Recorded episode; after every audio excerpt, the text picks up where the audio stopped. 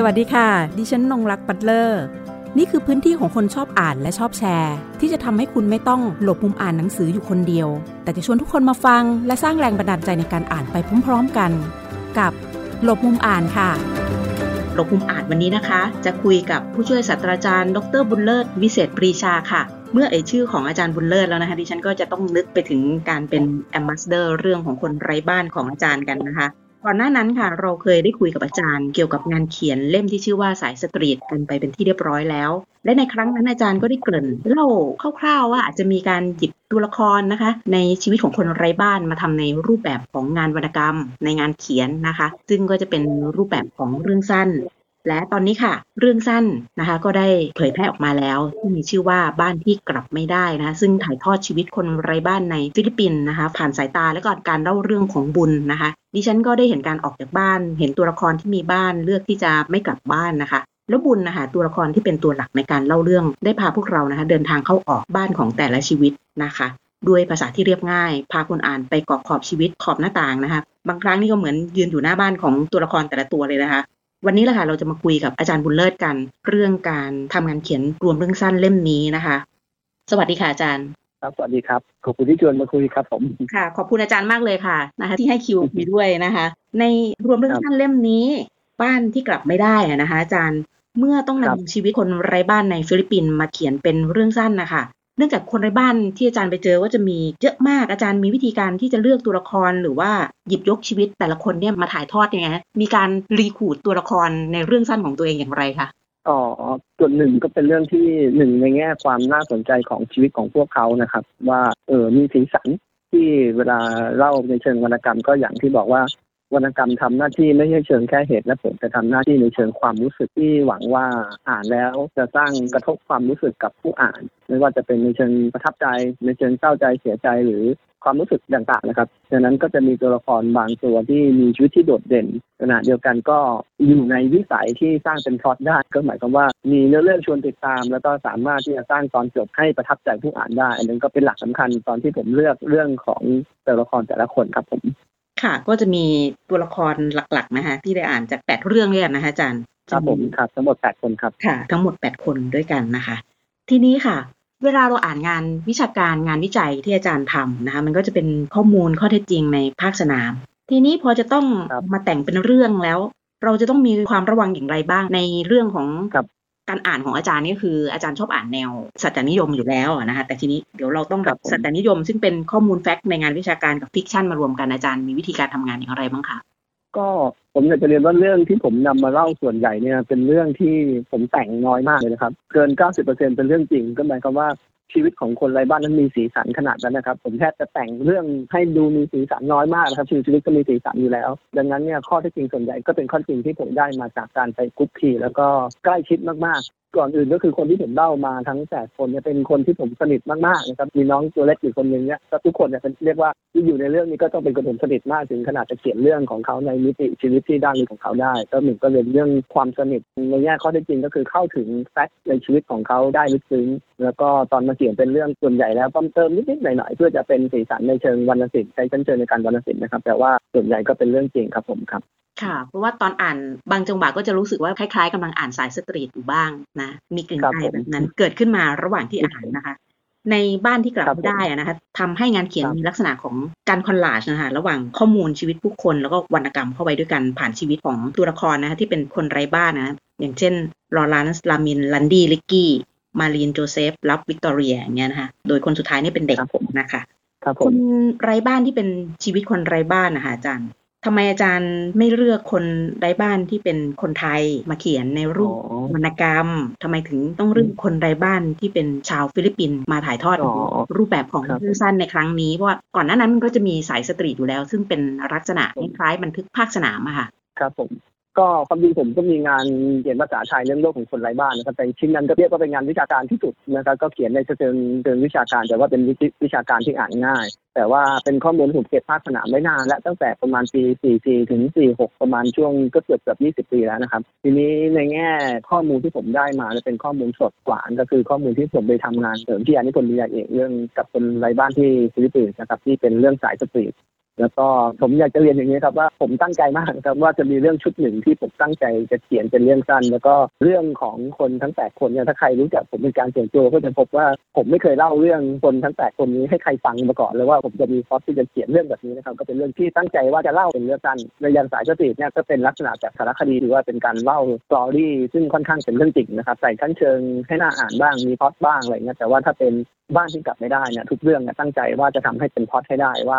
มีปม มีเงื่อนชวนติดตามสร้างสตอรี่สร้างตัวละครให้เห็นภาพ แล้วก็เพื่อจะให้ตัวละครก็เป็นเรื่องสั้นนะครับตัวละครแต่ละเรื่องก็จะไม่ซับซ้อนอะไรก็มีตัวละครที่เด็ดของแต่ละเรื่อง แล้วก็ตอนจบก็พยายามจะผูกให้ใครแม็กให้ได้นะครับผมอยากจะเรียนอย่างนี้นะครับว่านึกถึงที่พี่จำลองฝั่งชนจิตนะครับ ปัจจุบันนี้ก็เป็นนักเขียนศิลปินแห่งชาติด้วยพี่จำลองเคยรวมเรื่องสั้นอยู่ชิ้นหนึ่งชื่อหนังสือนะเป็นเรื่องสั้นเรื่องหนึ่งแล้วก็เป็นชื่อหนังสือด้วยชื่อว่า เรื่องบางเรื่องบอกจะเป็นเรื่องจริงมากกว่า คือเป็นการเขียนเรื่องสั้นซ้อนเข้าไปว่าเรื่องบางเรื่องแบบนี้ถ้าเล่าไปแบบนี้ มันดูไม่เป็นเรื่องสั้นนะมันเป็นเรื่องจริงมากกว่า แต่สำหรับผมเนี่ยตอนที่ผมมีเรื่องคนไร้บ้านนะครับ มีประสบการณ์ที่ผมไปพบเนี่ยผมยังพบว่าเพราะผมมีเรื่องของคนไร้บ้านเนี่ย จะพูดกลับกันว่าเรื่องบางเรื่องเหมาะที่จะเป็นเรื่องสั้นมากกว่าคือเรื่องเหล่านี้ถ้าผมไปเล่าในเชิงวิชาการก็คงจะเพลนเพลนธรรมดา แต่ถ้าผมเล่าด้วยศิลปะของการเป็นเรื่องสั้นเนี่ย ผมคิดว่า ผมจะรักษาคุณค่าของเรื่องเล่า คุณค่าของชีวิตจริงของพวกเขาที่เล่าให้ผู้อ่านฟัง แล้วก็จะประทับใจมากกว่าผมมาเขียนเป็นเรื่องเป็นงานวิชาการในบทความวิชาการหรือ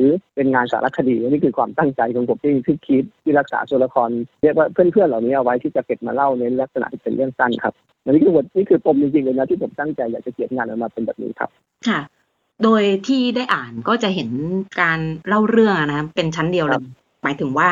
ไม่ได้ต้องผูกปมอะไรมากมายหรอก ก็พาอาจารย์ผู้พาเกาะเข้าไปในตัวละครนะฮะไปด้วยกัน คนอ่านก็จะเป็นคล้ายผู้สังเกตการไปด้วยนะได้เข้าไปเห็นครับผมแต่ในระหว่างนั้นเนี่ยการใส่ในเรื่องของความสะเทือนใจหรือว่าให้มันทัชชิ่งคนอ่านเนี่ยก็มีการทำให้เกิดขึ้นด้วยในระหว่างที่พาเราไปทำความรู้จักตัวละครแต่ละตัวเหล่านั้น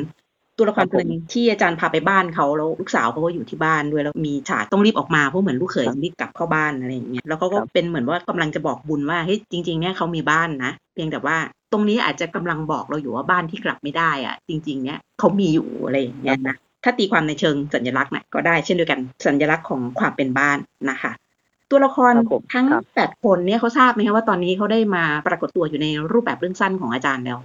ตั้งแต่ผมกลับมาจากครั้งที่อันนี้คนแล้วผมเคยกลับไปฟิลิปปินส์ครั้งหนึ่งนะครับได้คุยกับบางคนแต่ว่าคิดว่าทั้งแปดคนนี้ผมไม่ได้เจอใครเป็นการส่วนตัวครั้งหนึ่งผมจะเจอพี่ๆบางคนที่อยู่ในเล่มสายสตรีทแต่ในเล่นนี้ ตอนที่ผมกลับไปฟิลิปปินส์ผมยังไม่ได้เจอใครที่ในเล่มแปดคนนี้เลยครับผมแต่ว่าบางคนก็สนิทกับผมนะครับคุณคุณลอแลนที่เป็นเรื่องแรก เป็นเหตุการณ์ที่ทำให้ผมพบว่าโอ้เรื่องแบบนี้ควรจะเขียนเป็นเรื่องสั้นมากเลย แล้วก็ทำให้ผมค่อยๆเก็บหอมรอมริบคือเก็บเรื่องเล่าเขียนจิตของแต่ละคนว่าเรื่องนี้น่าจะเขียนเป็นเรื่องสั้นนะเรื่องคนนี้ล่าสุดเป็นเรื่องสั้น แต่ว่าเหตุการณ์แรกที่ทำให้ผมบอกตัวเองว่าอืเรื่องแบบนี้น่าจะเขียนเป็นเรื่องสั้นได้เพราะว่าตอนจบหักมุมคือเรื่องของลอแลนด์นะครับอืม คนนี้ก็คือเป็นแรงบันดาลใจเลยนะถ้าอย่างนั้น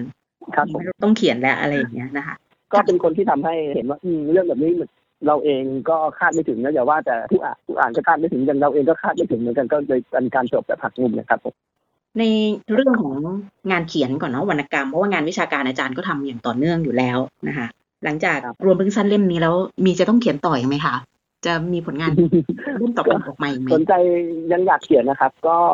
ตอนนี้ผมก็อยู่ในเมืองไทยก็ทำวิจัยเกี่ยวกับคนจนเมืองคนสลัมนะพูดได้กระชับขึ้นก็ถอนออกมาจากคนไร้บ้านในเมืองไทยนิดหน่อยก็คือคนไร้บ้านถ้าจะทำจริง ๆ ก็ต้องใช้เวลาในการต่อเนื่องมากๆ แล้วก็ลงลึกมากๆผมก็ไปบ้างแต่ว่าไม่ได้ลึกซึ้งมากพอในระดับที่จะมีข้อมูลลึกซึ้งที่จะมาเขียน ตอนนี้ผมทำงานชุมชนนะครับก็คิดว่าถ้าได้ลงพื้นที่ได้ลงชุมชนอย่างสม่ำเสมออาจจะมีเรื่องเล่าเกี่ยวกับชีวิตของคนในสลัมมาเขียนบ้างครับก็แผนต่อไปจะเขียนเป็นเรื่องของคนในสลัมครับ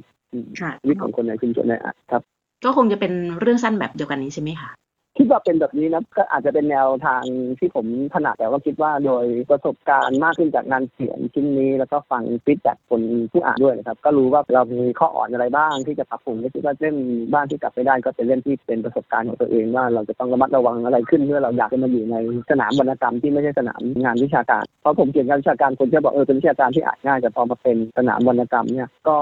รีควายในเรื่องวรรณศิลป์ก็ต้องมากกว่านี้หน่อยอะไรเงี้ยก็ต้องคิดว่าก็เห็นจุดที่ตัวเองจะต้องปรับปรุงให้ละเอียดขึ้นครับผม ก็มีฟีดแบ็กกลับมานะครับพอดีตรงอาจารย์ว่าต้องมีความระมัดระวังตอนแรกตกใจว่าเอ๊ะต้องระมัดระวังเรื่องอะไรนะในการต้องเขียนเรื่องแต่ง อาจจะเป็นเรื่องของทางด้านวรรณศิลป์ใช่ไหมคะใช่ครับอย่างบางคนก็บอกว่า ยังติดบุคลิกนักวิชาการอยู่ไหมเขียนเรื่องแล้วให้ข้อมูลเยอะเกินบางคนก็รู้สึกว่าเป็นการให้ข้อมูลเหมือนกับยังติดบุคลิกแบบงานวิชาการหน่อยที่จะต้องให้ข้อมูลให้ข้อมูลอาจจะเพิ่มสิ่งที่เป็นอารมณ์ของเรื่องแทนที่ไม่ใช่เรื่องข้อมูลอะไรเงี้ยผมก็คิดว่าอาจจะต้องเป็นส่วนที่ตัวเองได้เรียนรู้จากการฟังจากผู้อ่านนะครับตอนที่ทำงานเขียนทั้งแปดเรื่องเนี้ยนะคะ ได้ทำงานร่วมกับบรรณาธิการอย่างไรบ้างคะ อยากจะเรียนแบบนี้นะครับ คนที่จะพูดออกอากาศด้วยขอบคุณพี่ที่ช่วยผมในการขัดเกลาสองสามท่านนะครับ คนแรกก็ต้องพูดถึงพี่แหม่มนะครับ พี่วีรพรที่นักเขียนซีไรท์เป็นพี่แหม่มเนี่ยนะครับเจ้าของเรื่องการทะเยนเขาวงกฏแล้วก็พิศสักระกระโดงนะครับพี่แหม่มก็เป็นคนช่วยอ่านเรื่องแล้วก็ให้กำลังใจตั้งแต่ตอนเขียนพอดแรกๆคือพี่แหม่มพูดให้กำลังใจนะว่าผมมีวัตถุดิบที่ดี แล้วก็มีพื้นที่ดีแล้วก็มีสไตล์ของตัวเองก็ได้ได้ปรับเปลี่ยนสไตล์ของผมเราสไตล์ของผมกับสไตล์ของพี่เหนือมีละครก็คนละสไตล์กันไม่แน่ใจจะบอกว่าให้รักษาเอกลักษณ์ของตัวเองแล้วเขียนงานแบบนี้ให้เห็นเด่นชัดอะไรเงี้ยผมคิดว่าพี่หนักก็จะในแง่นี้ให้ผมตั้งแต่ตอนที่ผมเริ่มหัดเก่ามาต้นที่บชีวิตผมก็เลยแก้ไขอยู่หลายรอบเหมือนกันนะครับแล้วก็บกสองคนที่ต้องพูดถึงหน่อยก็คือพี่เวียงนะครับพี่เวียงวัชรบุตรบรรณาธิการในสื่อพิมพ์สำนักพิมพ์สามัญชนนะครับพี่เวียงก็เป็นคนช่วยอ่านแล้วก็ ด้วยความที่เป็นบรรณาธิการมานานเนี่ยพี่เวียนก็ให้คำแนะนำที่มีประโยชน์สองสามเรื่องก็จะบอกพี่เวียนอยู่เบื้องหลังเรื่องสำคัญอย่างน้อยสองเรื่องครับคือนอกจากอ่านแต่ละเรื่องแล้วก็ช่วยให้คอมเมนต์ในแต่ละเรื่องในดาวแรกๆแล้วเนี่ยพี่เวียนให้คำนิยามว่างานของผมเนี่ยถ้าพูดกันจริงๆ มันไม่ใช่รวมเรื่องสั้นทีเดียวนะจะเรียกว่าเป็นรวมเรื่องชุด เพราะว่าตัวละครชื่อบุญก็แทรกอยู่ในทุกเรื่อง แล้วก็สนามฉากเรื่องไหนก็คือสนามในที่ที่เดียวกันเพียงแต่ว่าจะมีตัวละครเอกแต่ละเรื่องก็นึกถึงผมคิดว่าถ้าคนไทยคนลักษณะจะรู้จักดีนะครับงานแจ้งใบตองของนักเขียนรุ่นใหญ่อย่างคุณลงวงสวัสดิ์เนี่ยซีรีส์แจ้งใบตองก็จะเป็นซีรีส์ฉากชนบทหมู่บ้านเลี้ยงแหละแล้วก็จะมีแจ้งใบตองจะมีกินกระทบลบมีคนหลายหลายคนอยู่ในเรื่องแต่ว่าเป็นพอเดียวกันที่เรียนก็เลยบอกว่าเองงานจะเป็นเรื่องชุดมากกว่า แล้วเพื่อจะทำให้มันเป็นเรื่องชุดที่จะให้ผู้อ่านอ่านง่าย ที่เรียนให้คำแนะนำในการเขียนตอนแรกดังนั้นตอนแรกที่หนังสือเล่มแรกตอนที่เป็นเวอร์ชันต้นฉบับที่เป็นรวมเรื่องสั้นเป็นตอนๆเนี่ยจะไม่มีตอนแรก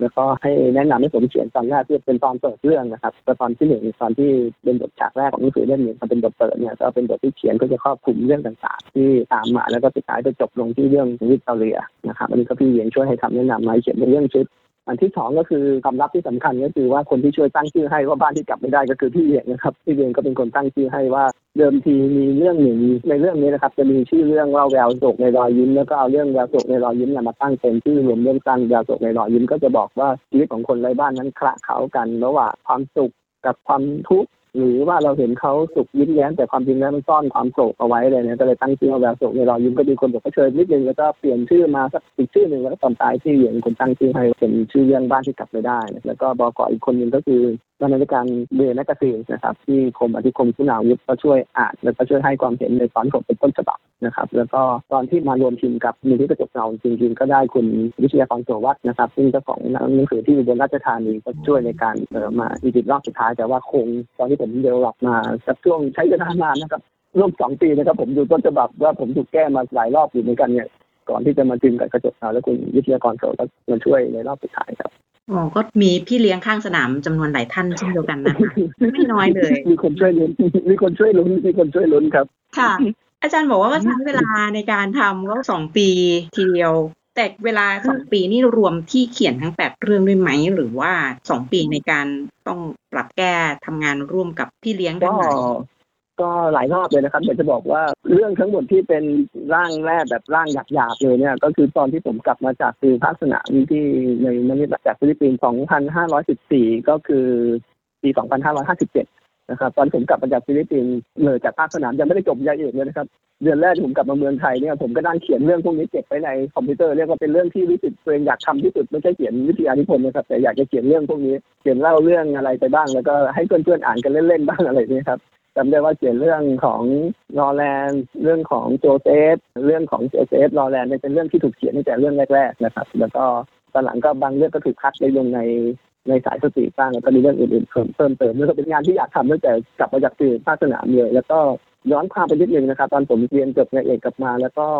ตอนที่ผมเริ่มเขียนต้นฉบับเก็บเอาไว้เนี่ยพอดีประจวบเหมาะกับมีการประกวดรางวัลของอมรินทร์แต่ว่าปีนั้นเปลี่ยนจากที่รางวัลเป็นอมรินวิทยาชอยนะครับ A R C อ่านว่า Art เนี่ยเป็นรางวัลอมรินวิทยาชอยผมก็เลยเขียนต้นฉบับส่งต้นฉบับเล่มนี้ไปประกวดแล้วก็เป็นต้นฉบับที่ได้เข้ารอบช็อตลิสต์นะครับเดี๋ยวไม่ได้รางวัล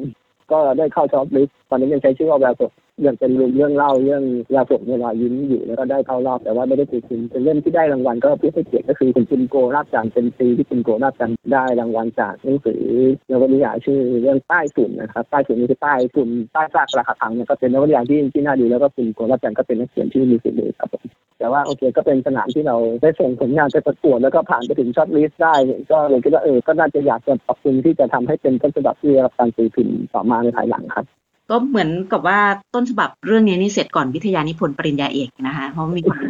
มีความตั้งใจสูงมากนะคะ กลับมาเราจะต้องเขียนเรื่องสั้นละไม่ได้แล้วอะไรอย่างเงี้ยเขียนครับมีผแรมงบันดาลใจก็ขนาดนั้นใครสนิทกับผมเป็นการส่วนตัวจะได้ยินผมพูดอยู่เสมอว่าอยากเขียนเรื่องสั้นมากนะครับ แล้วก็เขียนเสร็จแล้วก็เมื่อเร็วๆนี้ก็มีอาจารย์ท่านหนึ่งก็บอกว่าเอออ่านหนังสือที่ผมเขียนแล้วล่ะก็อยากจะถามว่าเออเรื่องนี้จะไปขอตำแหน่งวิชาการได้ไหมผมก็บอกเออไม่น่าจะได้นะครับ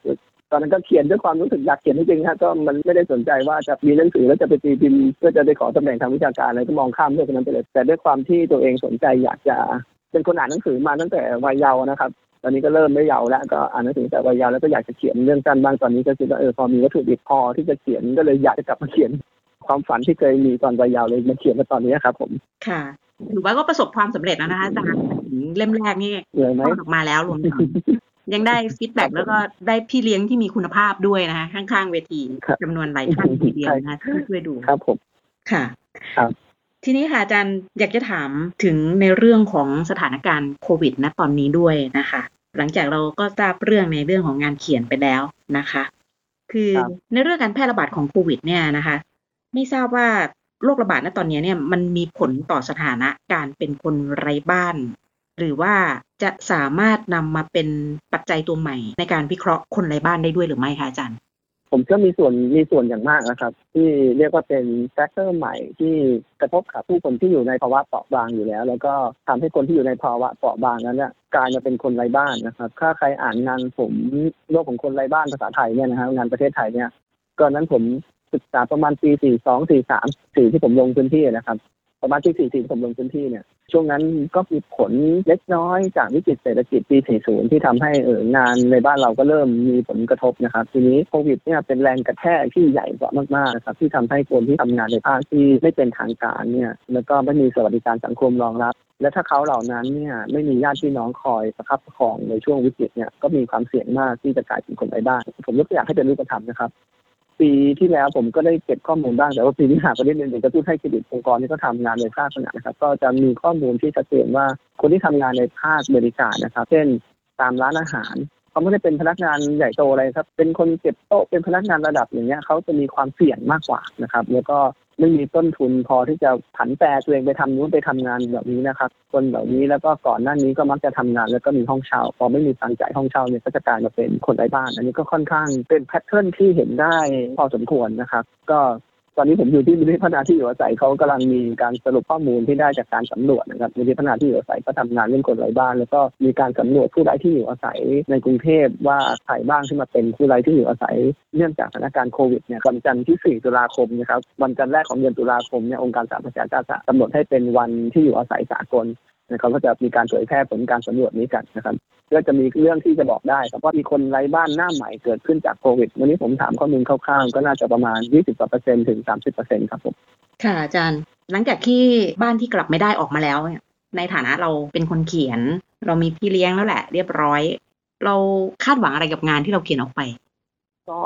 หนึ่งผมก็หวังว่าคนจะเข้าใจคนไร้บ้านลึกซึ้งขึ้นนะครับ แล้วก็ความคาดหวังของผมก็คือว่าอยากจะชวนผู้อ่านที่ไม่ใช่แค่สนใจเรื่องคนไร้บ้านในเชิงวิชาการที่ผมก็อธิบายงานวิชาการไปบ้างกับทั้งในเล่มโลกของคนไร้บ้านและเล่มสายสีเนี่ยแต่หวังว่าจะเข้าใจพวกเขาในฐานะที่มีความเป็นมนุษย์ มีความรู้สึก แล้วก็สำคัญที่สุดนะครับ ก็เขาเป็นมนุษย์คล้ายกับเราเนี่ยผมคิดว่ามีมิติของความผูกพันกับครอบครัว ผมคิดว่าเรื่องเล่าที่ผมเล่ามาหลาย ๆ เรื่องเนี่ย บ้านเป็นนามธรรมที่มากกว่าที่อยู่อาศัยนะเรื่องที่ผมคัดมาที่เลยเรื่องบ้านที่กลับไม่ได้นะกลายเป็นบ้านที่เขามีความผูกพันกับครอบครัว แล้วก็ความเป็นตัวตนของมนุษย์ ที่ถ้าเขาไม่มีบ้านแล้ว เขาจะรักษาความภาคภูมิใจของตัวเองได้ยังไง คนจะไว้เนื้อเชื่อใจเขาหรือไม่เนี่ยผมคิดว่านี่เป็นมิติที่สำคัญที่เป็นด้านที่ลึกซึ้งมากกว่างานที่เคยเขียนเรื่องเกี่ยวกับคนไร้บ้านในเชิงวิชาการชิ้นอื่นๆครับผมก็หวังว่าคนจะเข้าใจแบบนี้มีอาจารย์ท่านหนึ่งที่คณะผมเพิ่งอ่านหนังสือผมแล้วก็เขียนไว้ว่า เชิญชวนนะว่าถ้าใครรู้สึกหัวห่วงว่าความเป็นมนุษย์ในตัวเราน้อยลงก็อยากจะเชิญชวนให้อ่านหนังสือบ้านที่กลับไปได้บางทีอาจจะทำให้เราได้รู้ฟื้นด้านที่ละเอียดอ่อนด้านที่คำนึงถึงความเป็นมนุษย์นึกถึงเพื่อนมนุษย์ด้วยกัน ผมก็คิดว่าถ้างานเข็มสามารถกระตุ้นคนให้รู้สึกอย่างนั้นได้ผมก็ดีใจและภูมิใจแล้วครับอ่านะคะก็ถือว่าเป็นฟีดแบ็กนะคะ จากคคนที่ได้อ่านต่างๆ ด้วยวันนี้ก็เข้าไปอ่านในหลาย ๆ เว็บไซต์ค่ะว่าเขามี feedback อย่างไรบ้างนะคะ ตามเว็บไซต์อ๋อครับผมใช่เพราะก็อยากจะทราบเหมือนกัน โดยเฉพาะกลุ่มเด็กรุ่นใหม่นะคะว่าคนอีกรุ่นอย่างเงี้ยเขาอ่านแล้วเขาจะมีความรู้สึกอย่างไรต่อเรื่องของคนไร้บ้านด้วย เพราะเล่มสายสตรีทแต่เล่มสายสตรีทนี่สนุกนะมันมีเหตุการณ์ที่แบบคาดไม่ถึงเกิดขึ้นให้ได้ลุ้นจังหวะที่การปล่อยอย่างเงี้ย แต่คิดว่าพอต้องมาเขียนเป็นวรรณกรรมมันอาจจะมีรูปแบบบางอย่างนะที่เข้ามากำหนดนะดังนั้นเนี่ย ครับคนเขียนก็อาจจะกังวลนะว่าจะต้องมีความเป็นรูปแบบของเรื่องสั้นหรือในเรื่องของภาษาหรือจังหวะที่จะต้องใส่เข้าไปให้คนรู้สึกมากไปกว่านั้น จากที่พาไปเห็นเห็นสภาพของเขาที่เป็นการบรรยายโดยทั่วไปอะไรอย่างเงี้ยนะคะแต่ว่าเหมือนกระแสสติกระชับตรงกว่าเนาะใช่ไหมครับในความรู้สึใช่กของใช่พี่สายสายสตรีทนี่คือ มันค่อยๆพาไปเรื่อยๆแต่มันสนุกอะมันชวนติดอืมแต่เล่มนี้นะเหมือนมันจะไปคล้ายๆสายสตรีทแต่รู้สึกว่าบางจังหวะมัน ต้องพาคนไปให้คนอ่านได้รู้สึกเหมือนว่า อันนี้คือเรื่องสั้นอืมอ่านได้บางอันหรือ wording ที่มันมันขึ้นมาก็ประทับใจเป็นคำซึ่งเราต้องจดไว้อะในสมุดบันทึกเวลาอ่านอืมพอจะมีอยู่บ้างนะครับในหนังสือเล่มนี้ค่ะค่ะมีมีมีมีนะคะก็ก็จะเปิดดิ้งพวกนี้ไว้ว่ามันใช้ในการที่จะตีความได้อะไรอย่างเงี้ย อย่างเช่นในเรื่องของลอรานส์นี้นะคะ ที่บอกว่าวิถีของคนไร้บ้านก็คือคนไร้รากอืม เขาพร้อมที่จะเตลิดไปได้ตลอดเวลาอย่างเงี้ยนะคะรวมถึงการที่ได้เห็นชีวิตของพวกเขาซึ่งไร้บ้านแหละ แต่วัดปฏิบัติในเรื่องของการนับถือศาสนาหรือการที่เขาต้องไปโบสถ์อย่างเงี้ยนะคะ ก็ยังอืมมีชีวิตประจำวันของเขาอะ มันไม่ได้ถูกละเลยออกไปเลยอะไรอย่างเงี้ยเขายังมีความเชื่ออย่างเต็มที่ในเรื่องของความศรัทธาต่อศาสนาคริสต์ที่เขานับถือนะคะเขาไม่ตัดตัวเองออกเป็นคนอื่นนะคะในภาคของการเป็นศาสนาแต่อย่างใดอย่างเงี้ยนะคะ มันจะมีรายละเอียดเล็ก ๆ น้อยๆแบบนี้ขึ้นมา หรือพอมาอ่านทวนอีกรอบอะค่ะ ก็จะเห็นสัญลักษณ์ของความเป็นบ้านแหละ อย่างที่อาจารย์ได้พูดถึง มันจะเป็นทั้งเรื่องเชิงกายภาพ เชิงนามธรรมด้วยนะที่ทำให้เราได้ครับเป็นสัมผัสในตรงนั้นนะคะ คือก่อนหน้าอาจารย์บอกว่าเล่มถัดไปอาจจะเป็นเรื่องของคนสลัมใช่ไหมคะในไทย ครับคือไม่ทราบว่าอาจารย์ได้วางพล็อตไว้ยังอยากจะถามแบบเหมือนงานวิชาการอยากจะถามเหมือนงานวิชาการว่าเขาเขาจะต้องมีการทบทวนวรรณกรรม ว่าเอ๊ะคแล้รัวบจะผมเขียนเรื่องคนสลัมอะจะเขียนยังไง ซึ่งมันไม่ต้องเป็นการผลิตซ้ำอะแบบเรื่องของคนสลัมครับผมที่เคยได้เราได้รับทราบมาคืออย่างน้ครัอยบๆเราจะได้เห็นโซลูชันบางอย่าง ซึ่งมันปรับเปลี่ยนไปแล้วอะในศตวรรษที่ 21อย่างครับผมนั้นค่ะ ครับผมก็ยังไม่มีพล็อตอะไรมากแต่ว่า คิดว่าผมอยู่ในชุมชนก็เห็นเรื่องเล่าที่มีสีสันนะครับ แล้วก็คงจะเป็นคนสลัมรุ่นใหม่ที่ไม่ใช่สลัมรุ่นแบบ ผมคิดว่างานที่เขียนถึงเรื่องสลัมอาจจะชักต้นประมาณสองห้าสามศูนย์ต้นๆนะผมคิดว่าเมืองไทยเพราะหลังจากนั้นมางานส่วนใหญ่ก็เป็นงานชนชั้นกลางเป็นส่วนใหญ่แล้วไม่ค่อยมีงานที่แบบเป็นชนชั้นล่างอันนี้พี่เวียงก็เขียนไว้ในคำนำว่าเราไม่ค่อยมีงานที่บันทึกเกี่ยวกับคนที่เป็นคนไม่ใช่มิดเดิลคลาสอะไรอย่างเงี้ยนะส่วนใหญ่ก็เป็นคนแบบวิถีคล้ายๆกับผู้อ่านเนี่ยแต่ผมคิดว่างั้นๆเนี่ยถ้าผมไปเขียนเรื่องคนสลัมก็น่าจะช่วยเปิดโลกเปิดมุมมองให้ผู้อ่านได้เห็นอยู่เหมือนกันว่าเออคนก็มีวิถีชีวิตแบบนั้นแบบนี้ มีทั้งความน่ารัก มีทั้งความหยาบในชีวิตที่ทำให้เขาต้องดิ้นรนปากกัดตีนผิดเป็นยังไง แล้วก็รวมถึงมีด้านที่งดงามเป็นยังไงบ้างก็คิดอยู่เหมือนกันว่าจะพยายามเล่าเรื่องออกมาแต่ว่าไม่ง่ายนะครับ ผมเขียนงานวิชาการได้เร็วกว่าเขียนงานวรรณกรรมก็คิดว่าคงจะไม่ใช่เร็วๆนี้ครับอย่างน้อยต้องมีสองปีนะครับที่จะกว่าจะได้ออกมาครับผม ค่ะใช่ค่ะ เพราะตอนนี้อย่างภาพจำของสลัมคลองเตยของเราเนี่ยมันก็เปลี่ยนไปแล้วครับผมเนื่องจากมันมีใช่เรื่ครัอบงของนโยบายของ Creative City เอ่ย Smart City เอ่ยหรือเรื่องของใช่คเมืรัอบงปลอดภัยอะไรอย่างเงี้ยนะคะ เข้าไปจากพื้นที่พครัวบกเขาอะไรอย่างเงี้ย วิถีอะไรต่างๆ ก็เปลี่ยนหรือมีการเข้าไปของกลุ่มคนอีกรุ่นในการเข้าไปสร้างอาชีพ หรือการสร้างใช่งานครับสร้างสรรค์ใช่ครับร่วมกันนะคะ สำหรับวันนี้นะคะ ต้องขอขอบคุณนะคะ ผู้ช่วยศาสตราจารย์ ดรบุญเลิศวิเศษปรีชานะคะ ที่มาร่วมพูดคุยถึงรวมเรื่องสั้นบ้านที่กลับไม่ได้ เรื่องสุดท้ายของเล่มนะคะ ชื่อว่าคำสัญญา ระหว่างบุญและเด็กหญิงวิกตอเรียค่ะ ได้เข้าไปเล่นกับความรู้สึกของคนอ่าน และเรื่องนี้นะคะกับอีกเจ็ดเรื่อง มีสัญลักษณ์ให้ได้ขบคิด ถึงนิยามความหมายอันแท้จริงของบ้าน ในเชิงกายภาพ และความรู้สึกด้านใน ทำให้ไม่ตัดสินความเป็นบ้านว่ามีรูปแบบตายตัวตามภาพจำที่เคยรับรู้ และดิฉันรู้สึกว่าบ้านของเด็กหญิงวิกตอเรียนะคะ คือในเรื่องคำสัญญานะคะ บ้านของเธอก็คือคนสักคนที่เป็นหลักค่ะ เป็นคนที่พาเธอไปเที่ยวสวนสนุก เมื่อดิฉันกลับมาอ่านบันทึกที่เขียนถึงหนังสือเล่มนี้เอาไว้นะคะ ดิฉันตีความใหม่ว่าตักไหลของบุญคือบ้านของเธอ วิกตอเรียและอืมรสชาติชีวิตของตัวละครในบ้านที่กลับไม่ได้ คือรสชาติของชีวิตที่วิเศษกว่าที่อื่นๆ วันนี้ขอบคุณที่ติดตามรับฟังหลบมุมอ่าน สวัสดีค่ะ หากมีหนังสือดีๆ ที่อยากมาแชร์กัน มาบอกกับเราได้นะคะ แล้วกลับมาหลบมุมอ่านด้วยกันค่ะ